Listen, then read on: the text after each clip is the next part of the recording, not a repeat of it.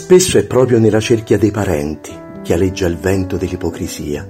La pantomima degli atteggiamenti è la più antica e più famosa che ci sia. Gli abbracci ed i sorrisi doverosi, gli appuntamenti della circostanza, pungenti come il riso sugli sposi, ma sono regole di buona creanza. Nel bel teatro della parentela va in scena la commedia dei bei gesti. È materiale per telenovela, ma ci riguarda tutti, siamo onesti. La verità non sempre si sopporta, se ci si ama tra parenti lo sa Dio, ma reggo il gioco tanto che mi importa.